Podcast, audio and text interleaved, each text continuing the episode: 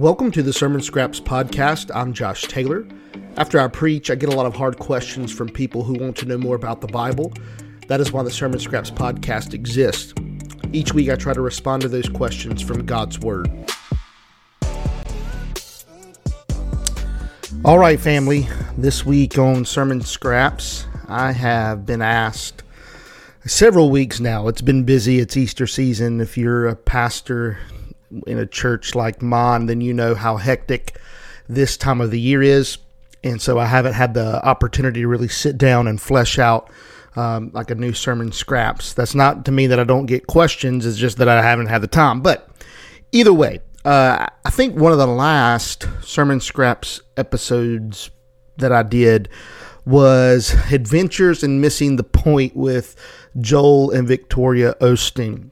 And this time I was asked, like, right on the backs of that, because I had made kind of an off the cuff remark about um, Joel uh, Osteen and um, Steven Furtick. And f- of course, there's Furtick fans out there. And it was, uh, I immediately got the question, like, so what's the problem with Furtick? And uh, I want to, like, before I give you an example, I want to say up front there was quite some time in my discipleship or spiritual formation where I was a pretty big uh, Furtick fan. I mean, not following him uh, immensely close, but would, uh, to, to, give you some example, I, I, I had the privilege of being a part of an evangelist network with Clayton King and some people may know him. I think he's I think currently he's one of the teaching pastors at New Spring um, in Anderson, South Carolina. And but he, his big thing is he he travels and does evangelism. And uh, I was interested in that at one time, and so there was a group of about twelve guys meeting in Clayton's home once a month uh, for about a year and discussing evangelism and that ministry.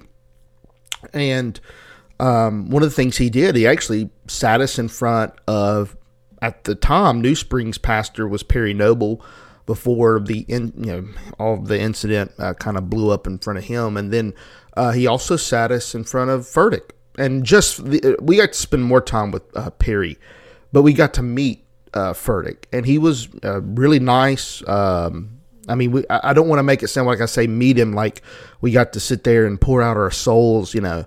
Um, but I, but my point was there was a time in my life where, um, you know, I would consider that a great honor, and, and even then to, to, to speak with him today would be the same. But my point being, like we ha- had books signed by him and things like that, and um, I can understand. I am sympathetic with the allure of Steven Furtick. That, that's what I'm, I want to hear. I want you to hear.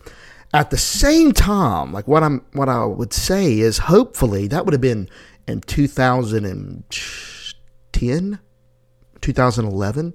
So it's now been, you know, fast forward 10, 11, 12 years since I, uh, that time in my life is I've, I've hopefully matured as a person, a Christian, a believer, a pastor to be able to make some of some more sharper distinctions with how people have handled God's word.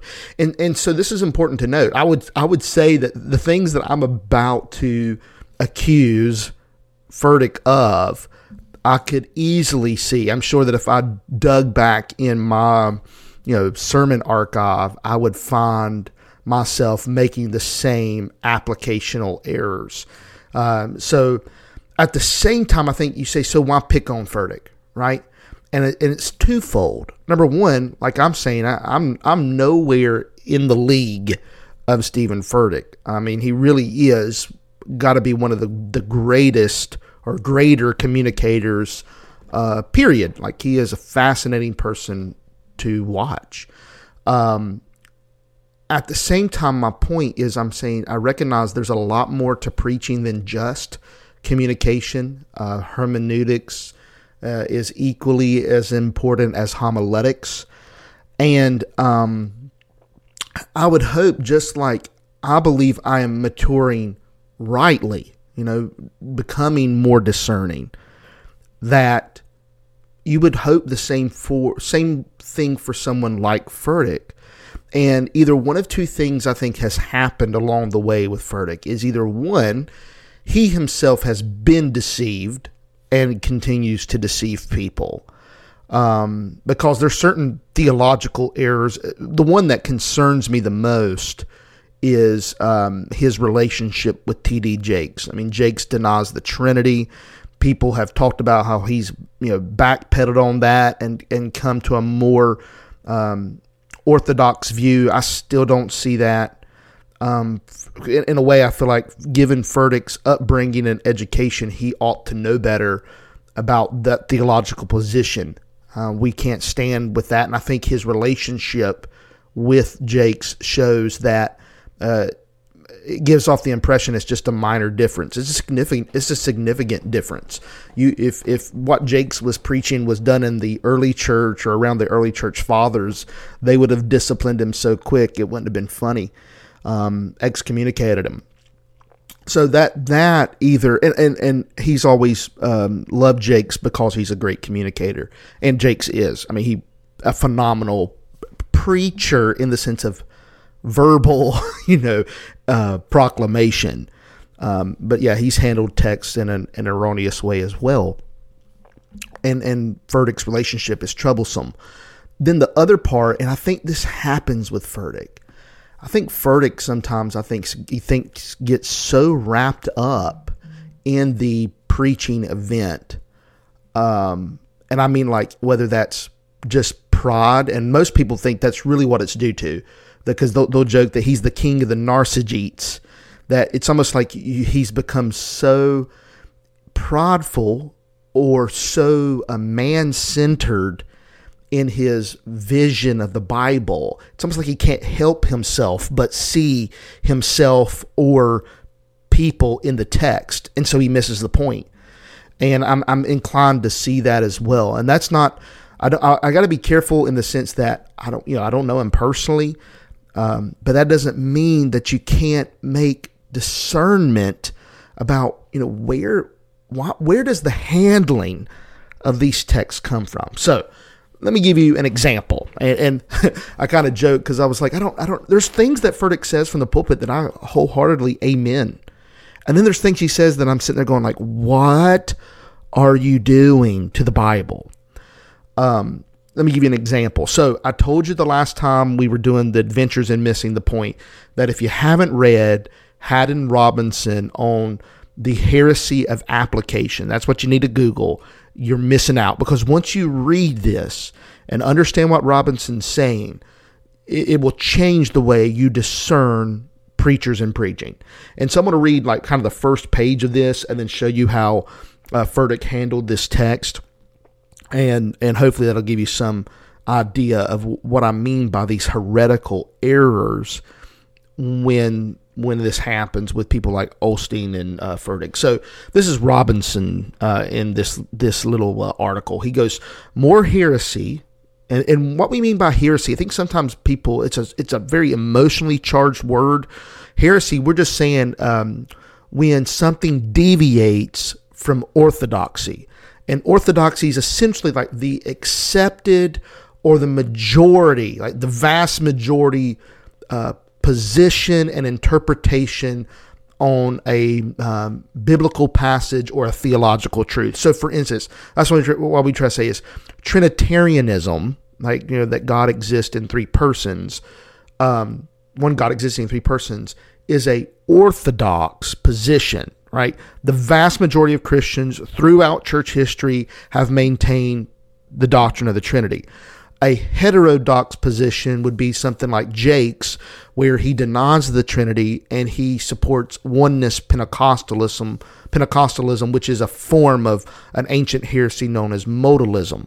All right, so it's a it's a um, deviation from how Christians have typically understood the Bible. Okay, so more heresy is preached in application than in Bible exegesis. And the word exegesis is kind of a fancy way of just of of saying interpreting or explaining a passage.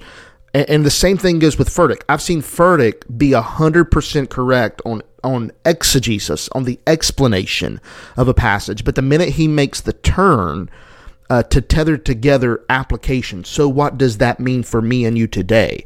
Ooh, it gets wonky real quick. So he says uh, preacher uh, preachers want to be faithful to the scriptures and going through seminary they have learned exegesis but they may not have learned how to make the journey from the biblical text to the modern world. That's application.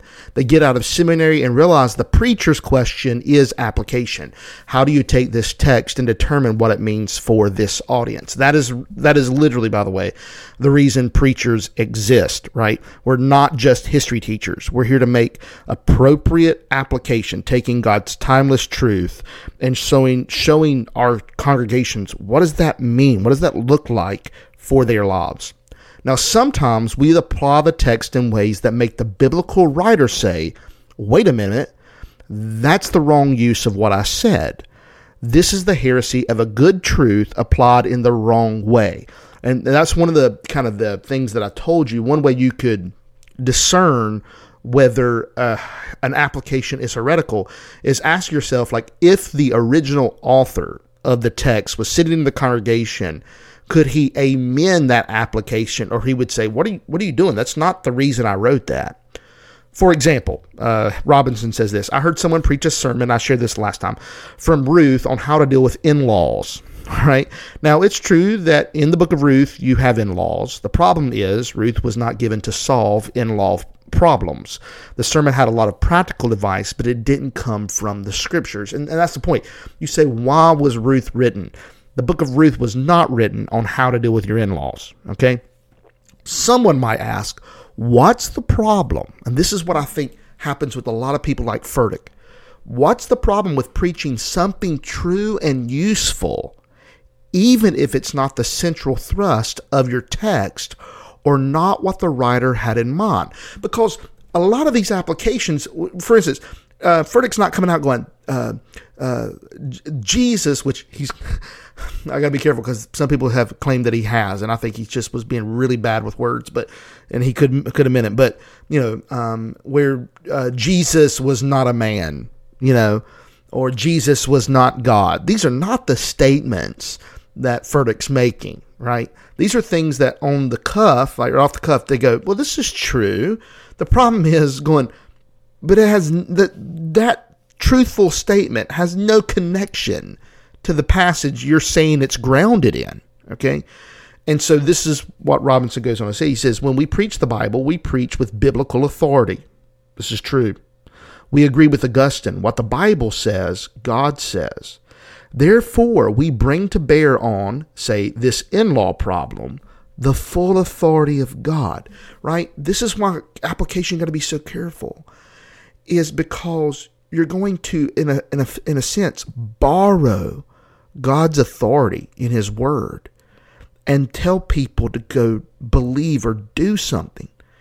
And if you're not precise in your application, people may think the people that you're that's listening to you go i need to do this with my life because pastor so so said this and he preaches the bible and it's like i don't think people realize the the influence a pastor has on what people will believe do and say right so he goes on to say, "This is the person." This the Robinson said, "The person hearing the sermon thinks if I don't deal with my mother in law this way. I am disobedient to God. He goes, and, and Robinson says this to me, that's a rape of the Bible. You're saying what God doesn't say. One effect of this is you undermine the scriptures you say you are preaching. Ultimately, people come to believe that anything with a biblical flavor is what God says. And man, this is such the truth because I'll hear people all the time where there's a false teacher and like, well, they preach the Bible. And it's like, understand this, everybody. All false teachers will, quote, preach the Bible. Okay? These texts generally just, I mean, these ideas don't come out of thin air.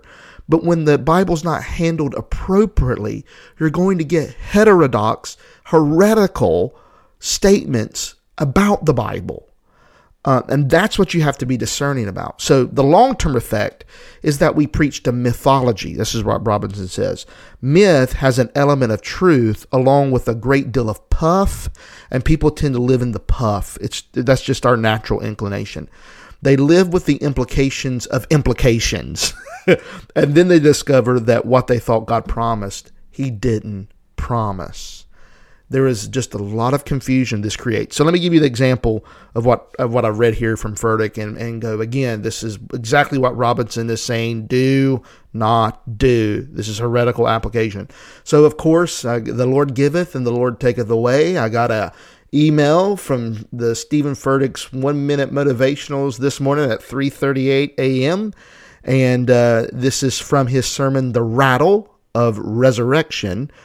Um, and here's what he says He says, After Jesus took his last breath, Joseph, that's uh, Joseph of Arimathea, brought down his body, wrapped it in linen, linen, placed it inside of a tomb, and rolled a stone in front of the entrance. Jesus' body laid there for three days, and it seemed like hope was lost. Then on Sunday, Mary Magdalene went to the tomb and saw that the same stone that had declared him dead was rolled away to reveal his resurrection power. The stone that signified death was the same stone used to signify that hope was alive. Now, pause right there. Right? I'm about to make the turn where he tethers together the application. But thus far, his exegesis of the accounts of Easter Sunday are 100% correct. Okay? he explained the biblical text well. And I think most of the writers, Matthew, Mark, Luke, and John, they'd all sit there and go, Yeah, yeah, that's that's what we're saying. right. And then comes the turn. Okay. And then I'll I'll finish with this. Here's what he tells the audience. Tell whatever stone, he puts that in quotation marks here, holding you back today to move. What?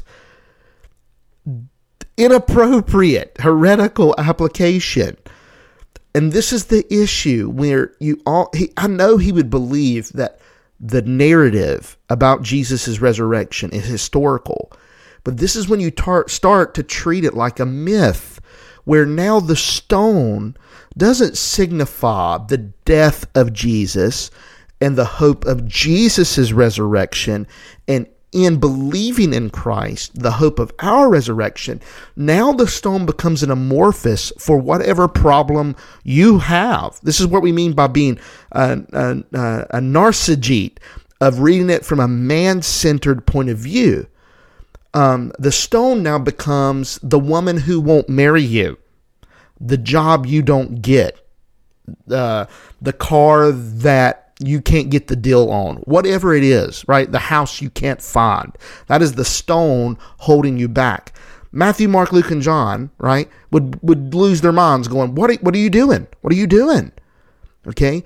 And then he goes on to say this. He says, Because when God speaks, the situations that seem hopeless have to recognize that when resurrection comes, everything is reversed. That's partly true, right? When resurrection power shows up, yeah, it reverses the dead to living, but that actually means dead, like spiritually and physically dead. We're not talking about hopes and dreams that have been shattered. This isn't Disney that we're dealing with here. And I think there's a lot of times when we mythologize or allegorize a historical narrative, in this instance, taking a very much literal stone that was put in front of Jesus' tomb, and all of a sudden it becoming the obstacle that we need to overcome. It's like a Rorschach test for our pride. Whatever we see that holds us back, Jesus now becomes the key to the life we always wanted. And th- that's not what this text is about at all. And sadly, sadly, sadly, sadly, people think you have to do this to make the Bible relevant, right? That when we ask the question, so what does that mean for me today? Right? We need to make every passage turn into something about how can that fulfill me right this very second. And it's just a, it's a tad short sighted because this passage does hold relevance. But here's the relevance. I want to make it real clear. Every single one of us is going to die, and every single one of us is on our way to hell. You need an actual living Savior that can kick up in a grave, call you out of it, and take you home to glory. You actually need that. So while that may not affect your 401k or finding the, you know, the man of your dreams, whatever it is, there's going to come a day and it might, that day might be today, it might be some other day when you're either on your deathbed, you're in a car accident, and you're going to hope, right, that what this narrative is teaching is 100% true. Not a mythology, not an allegory, uh, but is the very truth of God. And, and that's what we're trying to say. You're missing the point, Furtick. Um, and to anyone else who would handle the text this way, I've missed the points on times like that. Others have. Mark and avoid these teachers that make a trend of it. Furtick has.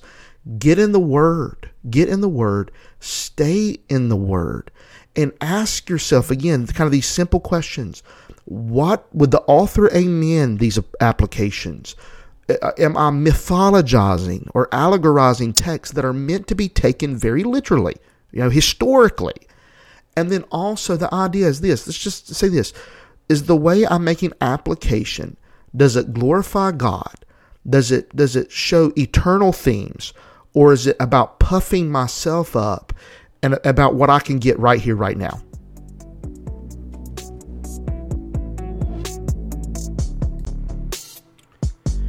If you have a question, please email me at joshoutloud.com at gmail.com. Again, that's joshoutloud.com at gmail.com. And if you're ever in the Northeast Georgia, Habersham County area, come give us a visit at Mount Carmel Baptist Church in Demorest. You can find us on Facebook at MT Carmel Demorest and on our website, mtcarmeldemorest.com. The music in this podcast was by Dylan Emmett. And until next time, make much of Jesus. Love you.